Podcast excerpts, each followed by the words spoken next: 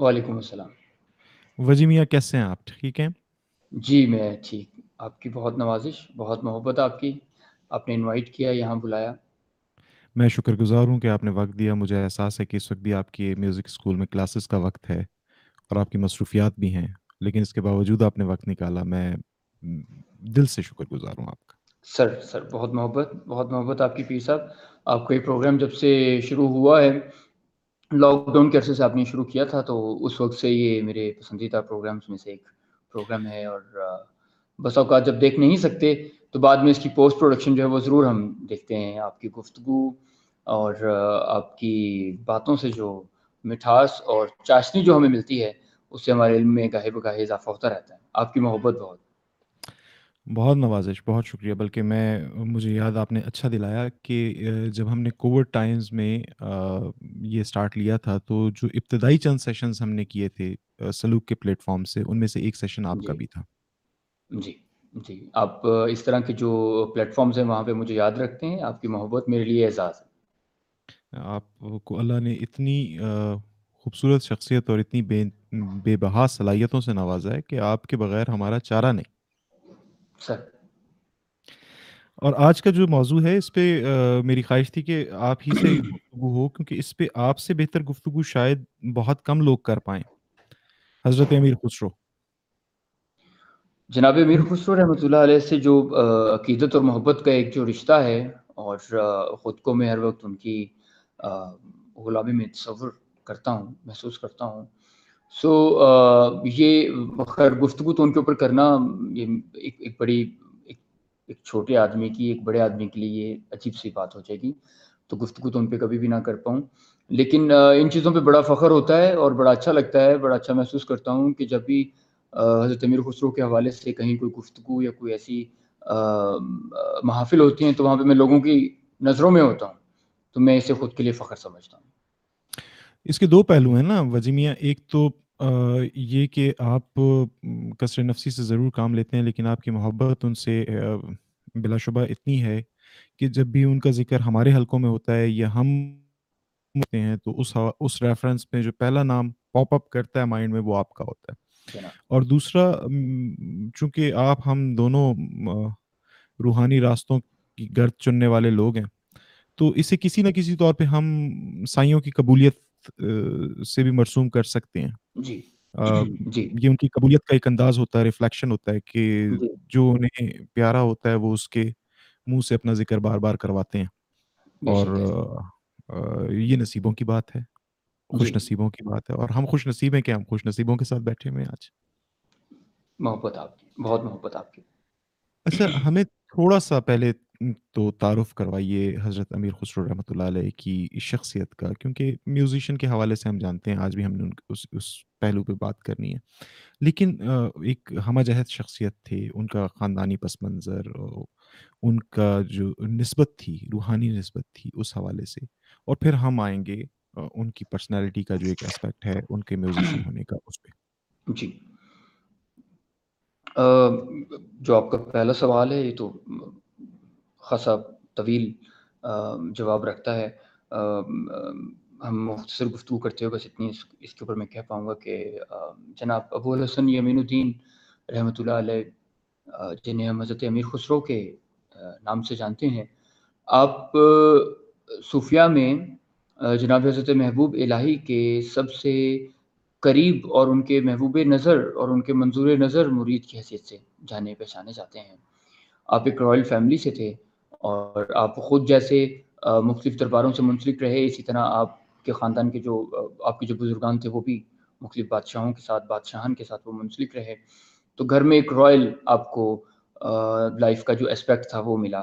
اور شروع سے ہی آپ کا آپ ایک علمی گھرانے سے تھے، تو آپ آپ کی جو پرورش تھی، وہ یقیناً اس وقت کے جو دیگر جو لوگ تھے، ان کی نسبت مختلف تھی۔ سو آپ کے والد محترم کی وصال کے بعد، وفات کے بعد آپ کی تربیت کا جو سہرا ہے، وہ آپ کے نانا کو جاتا ہے اور آپ کی والدہ کو۔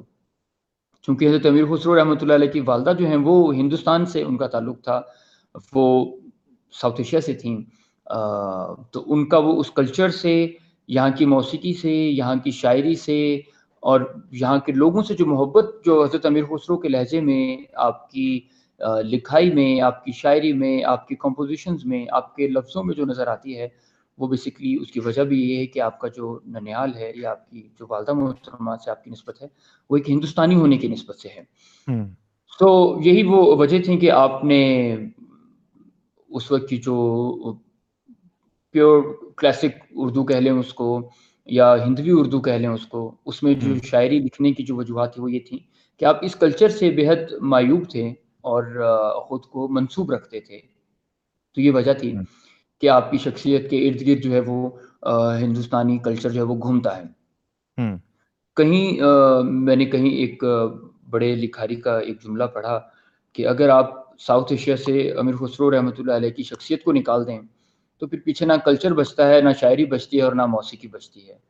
تو جناب خسرو یمین الدین حسن رحمۃ اللہ علیہ جو ہیں آپ اس لیے دیگر صوفیہ میں نمایاں نظر آتے ہیں کہ آپ نے میسنجر کے طور پہ کام کیا۔ آپ نے وہ جو محبت اور امن کا جو پیغام جو صوفیہ کی روایت رہی ہے آپ نے شاعری کے ذریعے موسیقی کے ذریعے سازوں کے ذریعے راگوں کے ذریعے لوگوں تک پہنچائی۔ میں اپنے بڑے قریبی دوستوں کو یہ کہتا ہوں کہ فلسفہ لوگوں کو بھول جاتا ہے۔ باقی جو ہماری زندگی سے منسلک جتنے بھی مضامین ہیں وہ سب لوگوں کو بھول سکتے ہیں۔ لیکن شاعری اور موسیقی یہ انسان کی فطرت میں گوندی ہوئی ہوتی ہے۔ سو جو بات آپ شاعری اور موسیقی کے تھرو کریں گے شاعری اور موسیقی کے ذریعے کریں گے وہ بات صدیوں زندہ رہے گی۔ وہ بات کبھی گم نہیں ہو سکتی۔ تو جناب خسرو ایک رائل فیملی سے تھے۔ پھر جب آپ کی آپ کی حیات میں آپ کی زندگی میں حضرت خواجہ نظام الدین اولیاء محبوب الہی رحمۃ اللہ علیہ کی تربیت آتی ہے تو آپ یمین الدین حسن جناب خسرو کو چار چاند لگ جاتے ہیں۔ آپ کی شاعری آپ کی گفتگو آپ کا آپ کی تصوف میں اپروچ وہ سب ایک دم جو ہے سب چیزوں کو پرواز مل جاتی ہے۔ اور پھر تاریخ نے یہ دیکھا کہ حضور خواجہ نظام الدین اولیاء رحمۃ اللہ علیہ نے کئی بار جناب حضرت ترک کو بڑے پیار سے بلایا، بڑے پیار سے یاد رکھا اور آپ کے بارے میں آپ کے کئی زبان زدیں عام جو ہیں وہ اقوال بھی ملتے ہیں اور پھر خصوصی طور پہ جناب محبوب الہی کا یہ حضرت امیر خسرو سے متعلق یہ کہنا کہ انہیں میرے مرنے کے بعد، میرے وصال کے بعد، میری وفات کے بعد خسرو کو بھی میرے قریب، میرے پہلو میں دفنایا جائے۔ سو یہ بات یہ اس محبت کو اجاگر کر رہی ہے صدیوں سے کہ جو ایک پیر کے دل میں اپنے مرید کے لیے تھی۔ اور میں یہ سمجھتا ہوں کہ جو مریدی کا حق جو ایک شاگرد ہونے کا حق جناب خسرو نے ادا کیا اور جس سے انہوں نے اپنے مرشد کے دل میں جگہ بنائی یہ ایک مثال بن گئی۔ اور وہ کسی نے کیا خوب کہا ہے کہ ساجن ہم تم ایک ہیں کہن سنن میں دو ساجن ہم تم ایک ہیں کہن سنن میں دو۔ من کو من سے تولیے تو دو من کبو نہ ہو۔ تو جناب خسرو کا ایک جو تعارف میری نظر میں ہے وہ میں آپ کے سامنے رکھا۔ بہت اعلیٰ بہت اعلیٰ بہت خوبصورت۔ اچھا یہ فرمائیے گا وجیمیہ کہ حضرت خسرو کیا یہ موسیقی سے جڑنے کا رجحان انہوں نے ماحول سے اختیار کیا گھر میں موجود تھا یا وہ اس جانب مائل ہوئے۔ جو اس وقت کی تاریخ بتاتی ہے جو رائل فیملیز کا جو لائف سٹائل تھا اور آپ آپ کے جو نانا تھے اماد الملک صاحب وہ ایک تاریخ میں ان کا بڑا نمایاں نام ہے۔ سو ان کے ہاں۔ آپ کی تربیت ہوئی اور شاہان کے ہاں عمرہ اور وزراء کے ہاں فنکاروں کا موسیقاروں کا اور شاعروں کا آنا جانا ہوتا تھا اور ان کی بیٹھکیں ہوا کرتی تھیں۔ سو میں نے جہاں تک محسوس کیا وہ یہ کیا کہ آپ جب بارہویں صدی میں جائیں اور وہاں پہ اس اس اس دور کے ماحول کو ایک علمی ماحول کو آپ دیکھیں تو اس میں شاعری اور موسیقی پہ کوئی کوئی خاطر خواہ کوئی اس پہ پابندی یا اس پہ کوئی کوئی کوئی ریسٹرکشنز نظر نہیں آتی ہیں آپ کو۔ وہ ایک اوپن انوائرمنٹ تھا۔ مسلمان جب یہاں پہ ہندوستان میں آئے انہوں نے یہاں پہ آ کے لوگوں سے گھلنا ملنا چاہا۔ اور وہ ایک کہہ لیں کہ رائل ٹائم تھا کلچرل ایکٹیویٹیز کا۔ تو آپ کو اپنے ارد گرد بھی وہ ماحول ملا۔ پھر جب آپ کی حضور خواجہ نظام الدین اولیا کے ہاں آمد ہوتی ہے اور آپ جب ان کے ہاں بیعت فرماتے ہیں تو پھر وہاں سما آزاد تھی حضور خواجہ نظام الدین اولیا رحمۃ اللہ علیہ خاندان چشت کے مشائق میں۔ آفتاب کی حیثیت رکھتے ہیں۔ سو چشتیہ خاندان میں سما کو آزادی ہے اور سما کے بغیر وہاں پہ جو ہے گفتگو کا آغاز نہیں ہو سکتا۔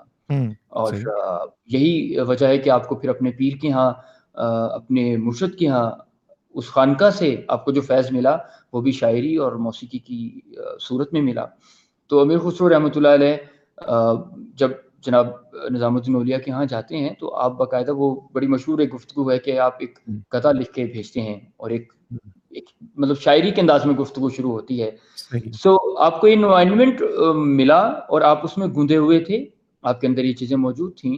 لیکن وہ جو آگ اور وہ جو تپش خسرو رحمۃ اللہ علیہ کے کلام میں جو سوز ان کی شاعری میں سوز ان کی موسیقی میں جو تڑپ ملتی ہے وہ تبھی ہوتی ہے کہ جب آپ حضرت نظام الدین اولیا کے ہاں تشریف لاتے ہیں۔ صحیح صحیح۔ اور پھر اس اس پورے میڈیم کو اس شاعری کے میڈیم کو اور موسیقی کے میڈیم کو کیونکہ دونوں الگ الگ اصناف ہیں۔ شاعری ایک الگ صنف ہے اور موسیقی ایک الگ صنف ہے۔ اور پھر موسیقی میں بھی اب تو غالباً موسیقی کی تدوین ایک الگ صنف ہے اور موسیقی کو پلے کرنا ایک الگ صنف ہے۔ جی۔ اور خسرو کے ہاں یہ تمام چیزیں اکٹھی پائی جاتی ہیں۔ اور اسے جلا بخشتی ہے ان کی محبت اپنے مرشد کے ساتھ۔ جی۔ اور پھر وہ وہ موسیقی ہو وہ خسرو کی شاعری ہو وہ مسرو خسرو کی بیگانگی ہو یا خسرو کی تڑپ ہو وہ ہر ایک میں وہ مرشد کا عشق گندھا ہوا ملتا۔ ہے جی۔ اور خسرو کے ہاں جو نمایاں لہجہ ہے اسے ہم دیکھتے ہیں وہ بڑا بے باک لہجہ ہے۔ جی جی۔ کوئی وہ وہ وہ نا درباری شاعرانہ یا مروجہ لہجہ نہیں ہے۔ خسرو اپنے جی۔ عشق کے اظہار میں بے باک بھی رہے۔ جی۔ تو اسے آپ کیسے دیکھتے ہیں؟ کیونکہ آپ ایک کوالیفائڈ ایک بڑے ایجوکیٹڈ اسکالر تھے۔ سو آپ نے ان چیزوں کو باقاعدہ لکھا، محفوظ کیا۔ آپ اپنے رسائل لکھے اپنے کتب لکھیں اپنے دیوان مرتب کیے۔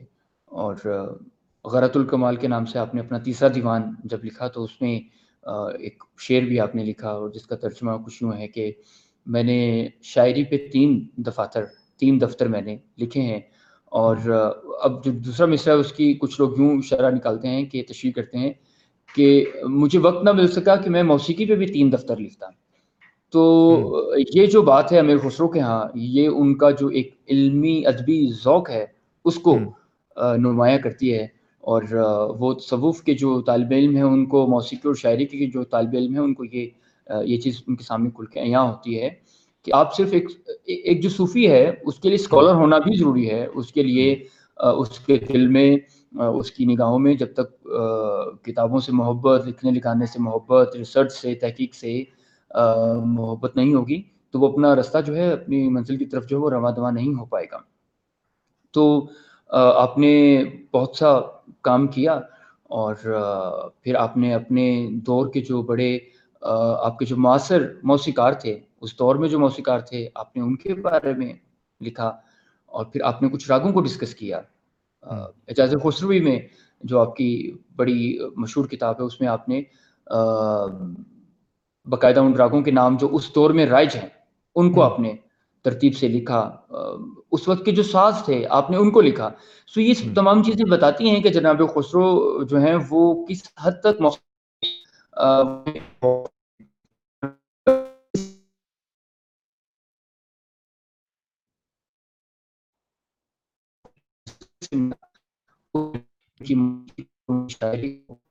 زندہ رکھا۔ آج آٹھ سو سال ہونے کو ہیں لیکن کوئی امیر خسرو رحمۃ اللہ علیہ کی کمپوزیشن آج بھی سنے یا گائے تو وہ یوں لگتی ہے جیسے آج کسی کمپوزر نے آج اس کو کمپوز کیا ہے۔ ان کے ہم کلام کو سنتے ہیں تو ہمیں لگتا ہے کہ یہ آج کی شاعری ہے۔ مطلب آپ نے آپ شاعری کے بہت نمایاں جو کلاسک اساتذہ ہیں ان میں آپ کا شمار تو ہوتا ہے۔ لیکن آپ کی شاعری میں ایک عجیب قوت پنہا ہے۔ جو ہر خاص و عام کو انوالو کر لیتی ہے اپنے اندر۔ اور یہی میں ڈیفینیشن سمجھتا ہوں صوفی موسیقی کی اور صوفی شاعری کی۔ بالکل ایسا۔ اور پھر خسرو کے ہاں خسرو کی شاعری کی اگر بات کی جائے تو خسرو کے ہاں جو استارہ پایا جاتا ہے وہ بہت پاورفل ہے۔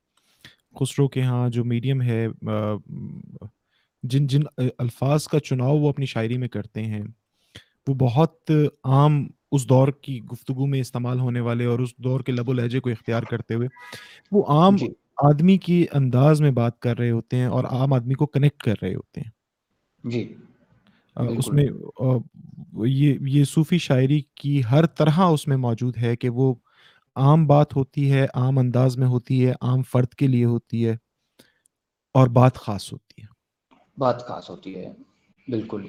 آپ آپ نے جو بات کی کہ وہ بات خاص ہوتی ہے۔ اب تاریخ میں ہم دیکھتے ہیں کہ کئی پہلیاں حضرت امیر خسرو رحمۃ اللہ علیہ سے منسوب ہے اچھا۔ اب پہلی کی صنف میں آنا مطلب میں سمجھتا ہوں کہ یہ یوں ہے کہ جیسے آپ اپنا پیغام اس شخص تک بھی پہنچانا چاہتے ہیں کہ جس کا کتابوں سے کوئی تعلق نہیں ہے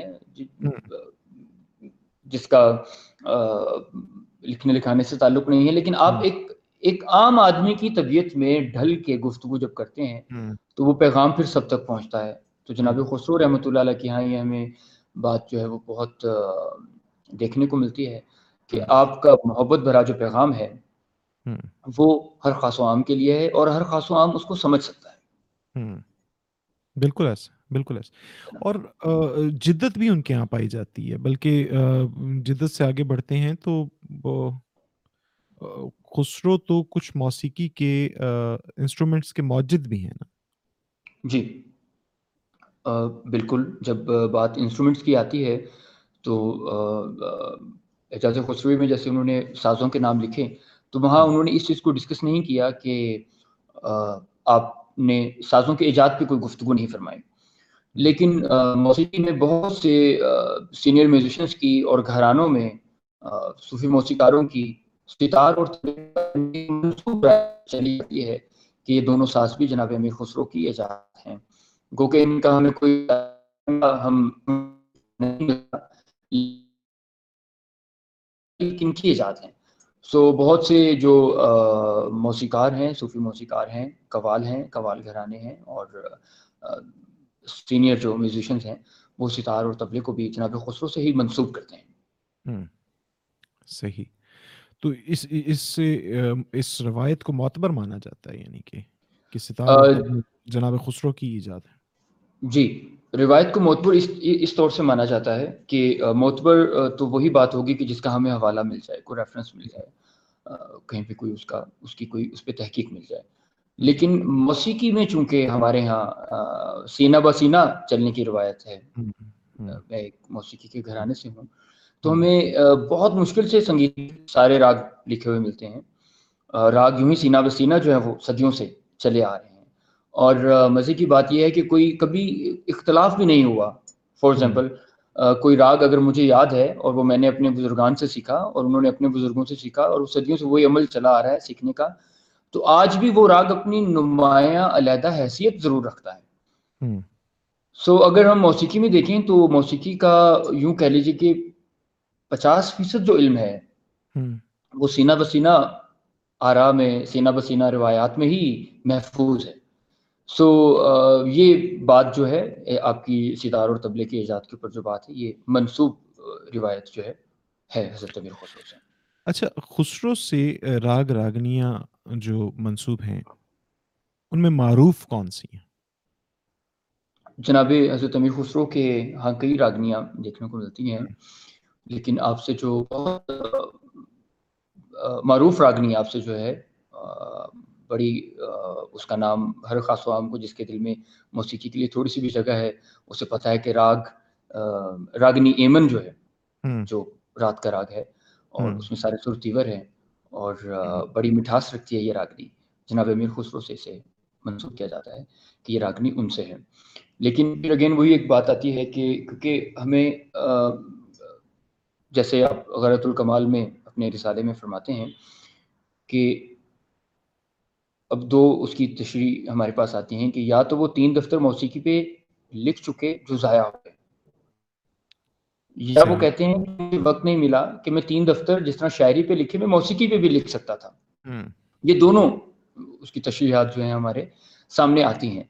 سو بہرحال یہ ایک بڑا تحقیق ہے۔ جو اس وقت خالی ہے اور بزرگ بہت سے بزرگوں نے اور آٹھ صدیاں ہو گئی لکھتے آ رہے ہیں لوگ ان پہ اور کام جو ان پہ ختم ہی نہیں ہوتا۔ ظاہر ہے آپ کا آپ کا جو موضوع تھا وہ عشق تھا وہ امن تھا وہ محبت تھی اور محبت جو ہے وہ جب تک رہے گی جناب خسرو کا کام جو ہے وہ ہمارے سامنے رہے اچھا ہمارے ایک دوست ذیشان بیگ ہمارے ساتھ ہیں اور وہ یہ پوچھ رہے ہیں کہ وجی بھائی پہلے تو انہوں نے آپ کو سلام کیا اور پھر اس کے بعد انہوں نے پوچھا کہ جی۔ حضرت خسرو کے استاد کون تھے پوئٹری میں اور میوزک میں؟ اس پہ کوئی روایت کوئی مستند بات دستیاب ہے؟ محبت کرنے والے ہیں۔ سو ہمیں جب ہم امیر خسرو رحمۃ اللہ علیہ پہ تحقیق کرتے ہیں اور ان کے میں ہم جب جاننا چاہتے ہیں، تو ہمیں شاعری اور موسیقی پہ ان کے اساتذہ جو ہیں، وہ نہیں مل پاتے تاریخ میں۔ کیونکہ ایک تو گیپ بہت زیادہ ہے اس میں اور پھر جب بھی امیر خسرو پہ لکھا گیا، سو اس طرف کسی کا کبھی دھیان نہیں کیا کہ اساتذہ کا جو ان کے اساتذہ کے متعلق جو انفارمیشنس ہیں، جو معلومات ہیں، وہ ہم تک نہیں پہنچ پاتی۔ سو یہ دونوں جو ہیں، سوالیہ نشان یہاں پہ لگ جاتے ہیں۔ کہ آپ کے شاعری میں استاد کون ہیں اور موسیقی میں۔ شاعری پہ تو شاید بہت سے لوگوں نے اس پہ کام کیا ہو ان کو معلوم ہو لیکن موسیقی پہ یہ مجھے کنفرم ہے کہ ان کے جو استاد ہیں یا جو ان کے اساتذہ ہیں ان کے بارے میں کوئی رائے ان کے بارے میں کوئی نام سامنے نہیں آتا۔ جیسے حضرت تانسن رحمۃ اللہ علیہ ہیں ایک صوفی موسیقار گزرے ہیں بڑے رائل میوزیشین وہ گزرے ہیں۔ سو ان کے دور تک ہمیں تاریخ جو ہے ہمارے پاس محفوظ ہے۔ اور ان کی شخصیت کے بارے میں لوگ یہ بھی لوگوں کو یہ بھی معلوم ہے کہ وہ جناب ہری داس سوامی ان کے استاد تھے۔ ان سے انہوں نے باقاعدہ جا کے سیکھا علم موسیقی کو۔ تو اس طرح سے حضرت امیر خسرو رحمۃ اللہ علیہ پہ جو ہے کوئی گفتگو نہیں کر پایا آج تک کہ ان کے استاد کون تھے۔ میں اس کے بارے میں ایک چیز جو اپنی رائے رکھتا ہوں اس کو میں یوں سمجھتا ہوں کہ ایک جگہ پہ جناب حضرت امیر خسرو رحمۃ اللہ علیہ فرماتے ہیں آپ اجاز خسروی میں اپنے معاصر موسیقاروں کے نام لکھتے ہیں۔ ٹھیک ہے۔ اس میں نکیسہ ہے ترمتی خاتون ہے امیر کنشک ہیں محمد شاہ ہیں خلیفہ حسینی اخلاق ہیں معروفک ہیں عبد المومن ہیں ابو الفرقی ہیں شابان قوال ہیں لطیف قوال ہیں اور امیر الطیور ہیں۔ تو یہ موسیقاروں کے وہ اس میں نام لکھتے ہیں کہ یہ میرے معاصر موسیقار ہیں۔ اس وقت کے جو دربار تھے جو شاہان تھے ان میں جو مشہور موسیقار تھے یہ ان کے نام وہ لکھتے ہیں۔ تو میں اس پہ اپنی رائے یہ رکھتا ہوں کہ جیسے آج کے دور میں ہم اپنے فنکاروں کے ساتھ جب بیٹھتے ہیں اپنے موسیقاروں کے ساتھ جب بیٹھتے ہیں تو ہمیں بہت کچھ سیکھنے کو ملتا ہے۔ تو امیر خسرو رحمۃ اللہ علیہ جیسی شخصیت جو ایک مختلف سمتوں میں موسیقی پہ کام کرتے ہیں سازوں پہ کال پہ، قوالی پہ صوفی پوزیشن ہے، ان پہ۔ تو میں سمجھتا ہوں کہ کوئی ایک استاد نہیں ہوں گے میں نے بہت سے لوگوں سے موسیقی کو سیکھا۔ اس وقت کا جو درباری ماحول تھا، وہاں سے آپ نے موسیقی سیکھی ہوگی۔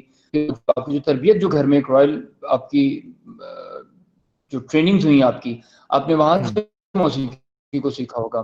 پھر آپ جب اپنے مرشد خانے میں جاتے ہیں، تو وہاں کو سما ملی، وہاں سے آپ نے موسیقی کو سیکھا ہوگا۔ سو آپ آپ کے بہت سے اساتذہ ہو سکتے ہیں۔ اچھا وزی میاں ایک ایک بڑا ریلیونٹ سوال ہے آپ کی موجودگی میں۔ میرا خیال ہے کہ آپ سے زیادہ یہ ریلیونس شاید ہی کہیں اور یہ دو موضوع اکٹھے ہوتے ہوں۔ تانسین اور خسرو۔ آپ جی۔ تانسین سے آپ کا نسبی تعلق ہے آپ ان کی اولاد میں سے ہیں آپ اس گھر سے ہیں۔ اور خسرو سے آپ کا محبت کا عقیدت کا اتنا ہی گہرا تعلق ہے جتنا آپ کا نسبی تعلق تانسین سے ہے، عقیدت کا اتنا ہی بڑا حوالہ خسرو ہے آپ کی زندگی میں۔ آپ تانسین اور خسرو کے درمیان اگر آپ کو تقابل کرنے کا کہا جائے تو یہ شاید مشکل سوال ہوگا۔ لیکن مماثلت کی بات کی جائے تو اس پہ آپ کھل کے بات کریں گے۔ آپ کہاں دیکھتے ہیں؟ ان دو دو مطلب یہ دونوں بہت بڑے نام ہیں۔ اور ہم تو خیر ان کے فن کا نہ احاطہ کر سکتے ہیں، نہ فہم رکھتے ہیں کہ ہم اس کا جائزہ لینے کی کوشش کریں۔ لیکن چونکہ آپ ایک منجھے ہوئے موسیقار ہیں، تو آپ you are the most relevant person to ask this question یہ انتہائی مشکل سوال ہے میرے لیے اور شاید میرے لیے زندگی کے چند مشکل سوالات میں سے ایک سوال ہے جو پیر صاحب آپ نے اٹھایا ہے۔ میں ہمیشہ اس سوال سے جان چھڑاتا ہوں۔ میرے کچھ دوست بیٹھے تھے اور جناب پیر نصیر الدین نصیر شاہ صاحب سید نصیر الدین نصیر شاہ صاحب جو گوڑا شریف سے ہیں ان کی ان کا ایک ویڈیو کا کلپ انہوں نے مجھے دکھایا ہے کہ وہ ہارمونیم پہ ایک نغمہ بجا رہے ہیں۔ اور آپ جی۔ بڑی خان صاحبانہ طبیعت میں بیٹھے ہوئے جیسے ایک استاد کی گرپ ہوتی ہے ہارمونیم پہ ویسے آپ اس طرح سے اس طور اس دھن کو بجا رہے ہوتے ہیں۔ سو مجھ سے اس میرے دوست نے سوال کیا کہ نصیر الدین نصیر شاہ صاحب تو موسیقی کو بڑا گہرا سمجھتے تھے۔ اور ہارمونیم بجا سکتے تھے گا سکتے تھے لکھتے تھے۔ تو کیا آپ ان کو آپ سمجھتے ہیں کہ یہ ثانیہ میر خسرو ہیں؟ آپ ان کے بارے میں کیا رائے دیتے ہیں؟ تو میں نے اس دوست سے میں اسے یہ کہہ پایا کہ میں چونکہ حضرت امیر خسرو رحمۃ اللہ علیہ سے عشق کرتا ہوں۔ اور میرا عشق جو ہے مجھے اس سوال کا جواب کبھی دینے ہی نہیں پاتا۔ میرے لیے اگر میں حضرت امیر خسرو سے عشق نہ کر سکتا ان سے میں ان کے عشق میں گرفتار نہ ہوتا تو میں شاید جناب نصیر الدین نصیر پہ کوئی رائے دے سکتا۔ میں اس رائے پہ میں آپ سے معافی چاہتا ہوں۔ سو یہ وہی سوال آپ نے کیا۔ جناب تانسین رحمۃ اللہ علیہ اور جناب امیر خسرو رحمۃ اللہ علیہ کے یہاں جو مماثلت ہے وہ یہ ہے کہ یہ دونوں اپنے دور میں اپنے دور کے جو جو سب سے کوالیفائڈ جو شیوخ تھے جو شیخ تھے ان کے دست پہ یہ گرویدہ ہوئے اور ان کے یہاں انہوں نے بیعت اختیار فرمائی۔ حضور خواجہ نظام الدین اولیاء سے امیر خسرو نے بیعت کیا۔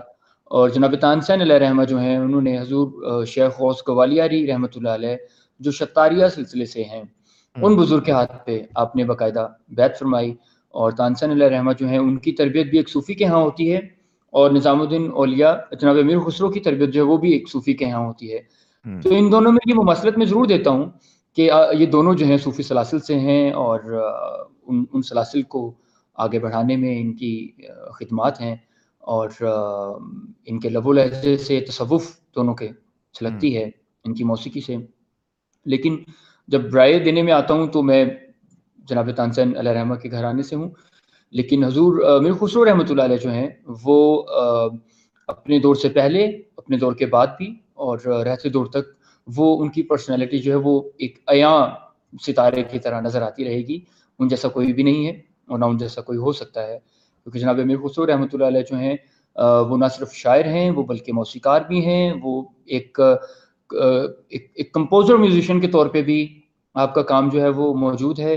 پھر آپ ایک ایک لکھاری کے طور پہ چیزوں کو چھوڑ گئے لکھ کے محفوظ کر کے تاریخ کو لکھا موسیقی پہ آپ نے گفتگو فرمائی شاعری پہ آپ نے گفتگو فرمائی شاعری پہ آپ کی غزلیات جو ہیں وہ آپ کا کام جو ہے وہ ایک علیحدہ ہی اس کی حیثیت ہے۔ تو جناب خسرو کا کسی بڑے بزرگ سے یا کسی بھی بزرگ سے تقابل کرنا میرے نزدیک یہ کوئی موضوع گفتگو نہیں اس میں ہم کر نہیں پائیں گے کیونکہ جناب خسرو جو ہیں وہ اپنے کام میں ایک ہیں۔ ہاں نہیں میں نے اسی لیے تقابل کی جسارت کی بجائے مماثلت کی دعوت دی تھی کہ یہ ایک آسان میدان ہوگا اور آپ چونکہ جی۔ دونوں رنگوں سے محبت کرتے ہیں اور دونوں رنگوں سے آپ تعلق رکھتے ہیں اور گہرا تعلق رکھتے ہیں تو آپ کے لیے مماثلت جو ہے وہ نسبتاً ایک زیادہ آسان میدان جی۔ ہوگا جہاں پہ آپ گفتگو کر پائیں گے لیکن اچھا یہ یہ حاصل گفتگو فکرہ یہ رہا کہ دونوں جو یہ ہستیاں تھیں ان دیوں کی لو کو جلانے والے ان کے شیوخ تھے۔ جی جی بالکل۔ اگر آپ خانقاہوں کو تصوف کو ان کی جو پیران ہیں ان کو ان کے شیوخ کو ان کی ہستیوں سے نکال دیں تو پیچھے کچھ نہیں بچتا۔ اور یہ جی۔ بات آج کے دور میں بہت اہم ہے۔ یہ جی۔ بات آج کے دور میں بہت اہم ہے جہاں پہ ان تمام اشغال کو جو ہمارے شیوخ کے یہاں پائے جاتے تھے اور تربیت کرنے کا ایک ذریعہ بھی تھے اور تعلق رکھنے کا ایک ذریعہ بھی تھے۔ اور پھر عقیدت مند کے لیے بھی اپنی عقیدت کے اظہار کا ایک ذریعہ تھے انسٹرومنٹ تھے اور جی بہت آ، آ، متحرک انسٹرومنٹ تھے یہ۔ اب ان ان تمام اشغال کو حرف غلط کی طرح نصاب میں سے مٹانے کی کوشش ہو رہی ہے۔ جی۔ آج کے دور میں۔ یہ ایک بڑا چیلنج ہے۔ غالباً آپ آپ بھی اس کا سامنا کرتے ہیں ہم بھی اس کا سامنا کرتے ہیں اور لوگ بھی اس کا جی۔ سامنا کرتے ہیں۔ جی۔ اشکالات ہیں اشکالات پیدا کیے جاتے ہیں سوال اٹھائے جاتے ہیں۔ کیوں کہاں کیسے کی بھول بھلائیوں میں جو ہے وہ اس سارے عمل کو گم کرنے کی دانستہ غیر دانستہ کوششیں ہوتی ہیں۔ غیر دانستہ تو نہیں غیر دانستہ ہی کوششیں ہوتی ہیں۔ تو کیا سمجھتے ہیں آپ؟ جیسے آپ نے فرمایا کہ آ، اگر ان شخصیات کے تعارف میں سے ان کے شیوخ کو نکال لیا جائے تو کچھ نہیں بچتا۔ آپ نظامی ہیں آ، چشتی ہیں آپ جانتے ہیں کہ سما کی کیا اہمیت ہے۔ آپ کیا سمجھتے ہیں کہ آج اگر ہم سما سے بالکل ہی تعلق توڑ لیتے ہیں جی۔ تو تربیت کے عمل میں جو خلا پیدا ہوگا کیا جی۔ وہ بھر پانا ممکن ہوگا؟ آ، میں یہ سمجھتا ہوں کہ تصوف کی چاشنی جو لوگوں کو محسوس ہوتی ہے وہ شاعری اور موسیقی یہ دو ہی ہمارے پاس ذرائع بچتے ہیں۔ یہ دو ہی میڈیمز ہمارے پاس بچتے ہیں۔ سو خانقاہوں سے درگاہوں سے صوفیہ کے یہاں سے اگر آپ ان دونوں چیزوں کو نکال دیں تو آپ کی پیغام رسانی جو ہے وہ رک جاتی ہے۔ آپ موسیقی کے ذریعے لوگوں کے دلوں میں گھر کر سکتے ہیں آپ شاعری کے ذریعے دلوں کو فتح کر سکتے ہیں۔ سو اگر آپ ان دونوں چیزوں کو نکال دیں گے تو وہ جو صوفیانہ رنگ ہے وہ اس حد تک ڈسٹرب ہوگا کہ پھر آپ آپ یہ کہہ لیجیے کہ وہ ایک صوفیانہ رنگ تو نہیں ہوگا، وہ مولویانہ رنگ ہو جائے گا۔ سو آج کے دور میں جسے ہم گزر رہے ہیں، آپ گزر رہے ہیں، خانقاہوں میں بہت سی تبدیلیاں نصاب میں، ان کے سلیبس میں آ چکی ہیں۔ اور ذکر اذکار کی طرف تو توجہ دی جاتی ہے، لیکن اس طرف تربیت نہیں کی جاتی کہ دل کو کیسے زرخیز کیا جائے۔ سوچ کو کیسے زرخیز کیا جائے؟ سوالات اٹھانے کی جو ایک خوبی ہے وہ کیسے کسی ذہن میں یا اذہان میں پیدا کی جائے؟ سو کوئی ذہن سوال اٹھانے کے لائق تب ہوتا ہے کہ جب وہ شاعری موسیقی یا کسی اور فنون لطیفہ کی صنف سے منسلک ہو اور اس کے ذہن میں کریٹیوٹی تخلیقی عمل جو ہے وہ شروع ہو چکا ہو تو پھر وہ سوال اٹھا سکے گا۔ میں اپنی ذاتی رائے یہ رکھتا ہوں کہ خانقاہوں کا بیسیکلی جو یوں کہہ لیجیے کہ ایک ایک ڈیفینیشن والا جو میسج ہے میسج تھا وہ یہی تھا کہ آپ لوگوں کو اس لیول پہ لے کے آئیں آپ ان کے اذہان کو اس لیول پہ لے کے آئیں کہ وہ خود سوچنے کے قابل ہوں وہ سوالات اٹھائیں اچھے اچھائی اور برائی میں وہ فیصلہ کر سکیں۔ اور پھر اس لیول پہ ذہن کو لانے کے لیے صوفیہ نے سہارا لیا شاعری کا موسیقی کا۔ اور تبھی اتنے جید قسم کے جو مریدین ہیں وہاں سے ان خانقاہوں سے سامنے آئے۔ جناب خسرو اگر آج ہم آج یہاں پہ آج کی صدی میں بیٹھ کے جناب خسرو کو ڈسکس کر رہے ہیں تو نو ڈاؤٹ اس میں جناب خواجہ نظام الدین اولیا رحمۃ اللہ علیہ کا آپ کا فیض اس میں شامل ہے اور آپ کی تربیت اس میں شامل ہے۔ اور آپ جس طرح سے اپنے مریدین کو اپنے سینے سے لگا کے رکھتے تھے اور جس طرح ان کی تربیت فرماتے تھے یہ بیسیکلی کریڈٹ تو یہ ان کا ہے۔ جو صدیوں سے ہم لوگ دیکھ رہے ہیں موسیقی اور شاعری کی صورت میں۔ تو میرے نزدیک اگر یہ دونوں چیزیں خانقاہوں کے نصاب سے ہٹا دی جائیں گی اور آج کے دور میں پیران کرام اگر یہ سمجھیں کہ وہ قلب جاری اوراد کے ذریعے کر سکیں گے تو ذرا مشکل بات ہو جاتی ہے۔ عبادت بھی ضرورت ضروری چیز ہے لیکن اس کے ساتھ ساتھ دل کی جو ریاضت ہے اس میں شاعری اور موسیقی کا بڑا عمل دخل ہے۔ ہوں ہوں۔ نہیں اس بات سے تو کوئی انکار کیا ہی نہیں جا سکتا کہ فنون لطیفہ کو اختیار کیا گیا آ، آپ کی آزادی اظہار کے اس آ، ایک ایک ٹول کے طور پہ۔ اور پھر تخیل کو تربیت میں تخیل کو قوت پرواز دینے کے لیے موسیقی شاعری مصوری ان تمام اصناف کا جو ہے وہ استعمال کیا گیا اور اسے ایک تربیتی عمل کے ساتھ جوڑا گیا۔ اور اس بات میں بھی کوئی شک نہیں کہ جو ذکر و اذکار ہیں یہ قلب کو جاری کرتے ہیں۔ اور لیکن اس نہج پہ قلب کو پہنچانے کے لیے، وہ نرمی قلب میں لانے کے لیے جو آپ کو نازک اور اس اس کے لیے کیا لفظ استعمال ہوگا وجیمیہ نفیس نفیس اور نازک مٹی گوندھنی ہوتی ہے۔ جی۔ اس میں موسیقی شاعری اور ان تمام اصناف کا بہت بڑا دخل ہے۔ اس کے بغیر یہ ممکن نہیں ممکن نہیں بالکل ایسا ہی ہے۔ جی۔ تو بطور میوزیشین اب ہم دوبارہ آتے ہیں حضرت خسرو کی جانب۔ جی۔ بطور بطور میوزیشین اور میں ایک میوزیشین سے یہ سوال کر رہا ہوں میں اس میوزیشین سے سوال کر رہا ہوں جسے میں پاکستان کے چند عمدہ ترین میوزیشین میں سے ایک مانتا ہوں۔ آپ کی محبت۔ آپ کی محبت۔ بطور میوزیشین آپ کو حضرت خسرو کی عقیدت سے ہٹ کے ٹیکنیکل گراؤنڈ سے مجھے یہ بتائیے کہ بطور میوزیشین آپ کو حضرت خسرو کی کس بات نے سب سے زیادہ متاثر کیا؟ اور کون سا ان کی شخصیت کا پہلو آپ کے لیے لرننگ کا سب سے زیادہ باعث بنا؟ میں اس کے اوپر اپنی رائے رکھتا ہوں۔ جیسے ہمارے ستار کے حوالے سے گفتگو ہو رہی تھی کہ وہ منسوب روایت آتی ہے۔ لیکن ایک آپ کی ایک ایک حوالہ وہ ہوتا ہے جو آپ کا دل آپ کو دیتا ہے۔ ٹھیک۔ وہ محبت کا حوالہ ہوتا ہے۔ اور آپ اس کو جھٹلا نہیں پاتے کبھی بھی۔ تو اگر ہم میں اس کے اوپر آتا ہوں دوبارہ آپ کے سوال کی طرف تھوڑا اس بات پہ بولنا چاہوں گا گفتگو کرنا چاہوں گا کہ اگر ہم ٹیکنیکلی یہ دیکھیں کہ جناب خسرو رحمۃ اللہ علیہ کس پائے کے موسیقار ہیں۔ سو ہم ایسے کرتے ہیں کہ ہم قوالی میں آتے ہیں اور قوالی میں سب سے پہلے ہم کال کو لیتے ہیں جو کہ ہر خانقاہ میں جب قوالی شروع ہوتی ہے تو کال کے لیے بزرگان کا حکم ہے کہ پہلے کال سے شروع کیا جائے۔ سو کال سے ہی قوالی کال گفتگو کرنا یہ یہ صنف جو ہے جناب امیر خسرو کی رکھی ہوئی ہے موسیقی میں اور اس کے اوپر کسی کی کوئی دوسری رائے نہیں ہے۔ اور یہ منصوب بات نہیں ہے اس کے حوالے موجود ہیں۔ سو کال آپ کے ہاں ملتا ہے حضرت امیر خسرو کے ہاں جس کی پہلی لائن جو ہے وہ حدیث مبارکہ سے ہے من کن تو مولا فہذا علی مولا۔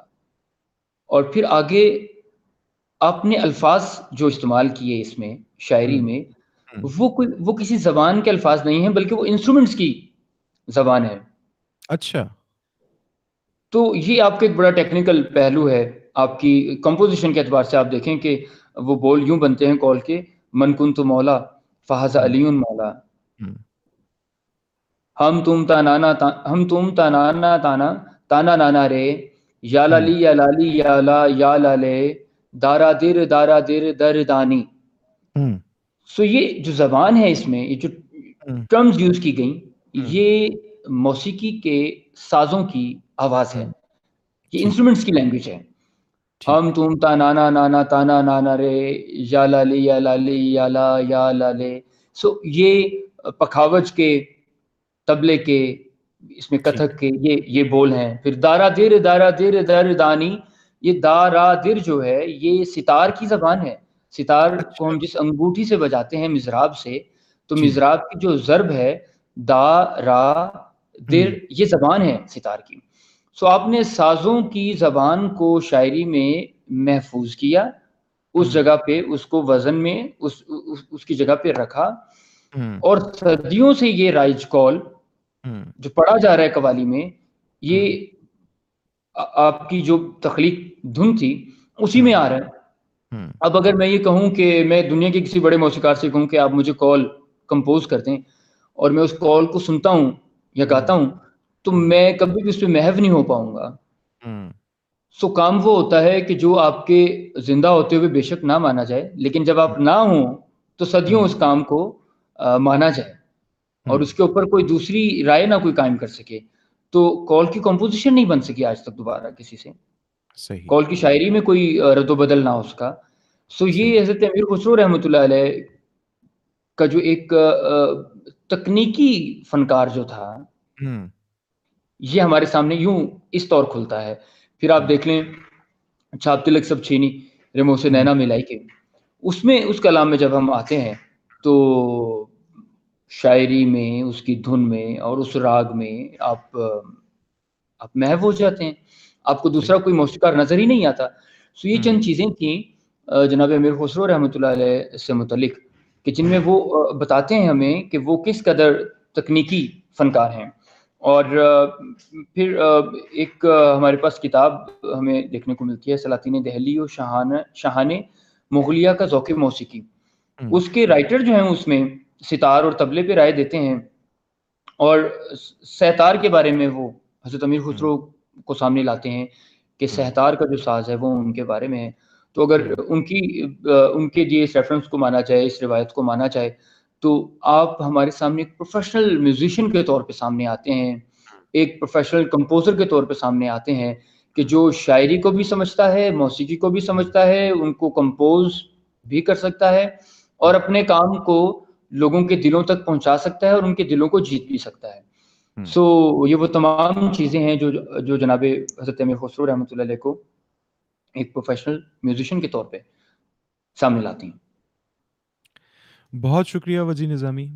سلامت رہیں، آباد رہیں، شاد رہیں اور سروں کے یہ رنگ بکھیرتے رہیں۔ آپ کے وجود کی خوشبو اور آپ کے ساز کی لے یہ اس معاشرے میں ایک موجود تازہ ہوا کا جھونکا ہے اور یہ ہمیشہ تر و تازہ رہے، شاداب رہے۔ بہت محبت۔ بہت محبت آپ کی پھر صاحب، آپ کی محبت، آپ کی نوازشات، عنایات ہمیشہ میرے ساتھ رہتی ہیں میں آپ کا بےحد ممنون ہوں۔ آپ نے اس فورم پہ مجھے بلایا اور مجھے اپنی بات کرنے کا موقع ملا اور آج کے دور میں جہاں ہم بیٹھے ہوئے ہیں، میوزیشین کو لوگ سننا چاہتے ہیں، موسیقار کو، لیکن اس سے صرف وہ سننا چاہتے ہیں جو ان کے اپنے دل میں، اپنے دماغ میں ہوتا ہے اور وہ ایک اچھل کود والی وہ جو موسیقی ہے وہی باقی رہ گئی ہے۔ تو اس وقت میں ایسے پلیٹ فارم پہ ایسی ہستیوں کے بارے میں گفتگو کرنا اور اس کے اوپر یہ آپ کا پلیٹ فارم جو اتنی محنت کر رہا ہے، ایسے لوگوں کو آپ نکال کے سامنے لاتے ہیں، اپنی گفتگو کرتے ہیں۔ یہ بیسکلی تصوف کے لیے صوفیزم کے لیے اب جبکہ ڈیجیٹل لائف میں ہم آ گئے ہیں تو تصوف کے لیے آپ کی گراں قدر خدمات ہیں۔ اور میں آپ کو، میری طرف سے آپ کے لیے بہت محبت ہے سب کے لیے۔ تھینک یو تھینک یو سلامت رہیں، آباد رہیں، شاد رہیں۔ بہت نوازش۔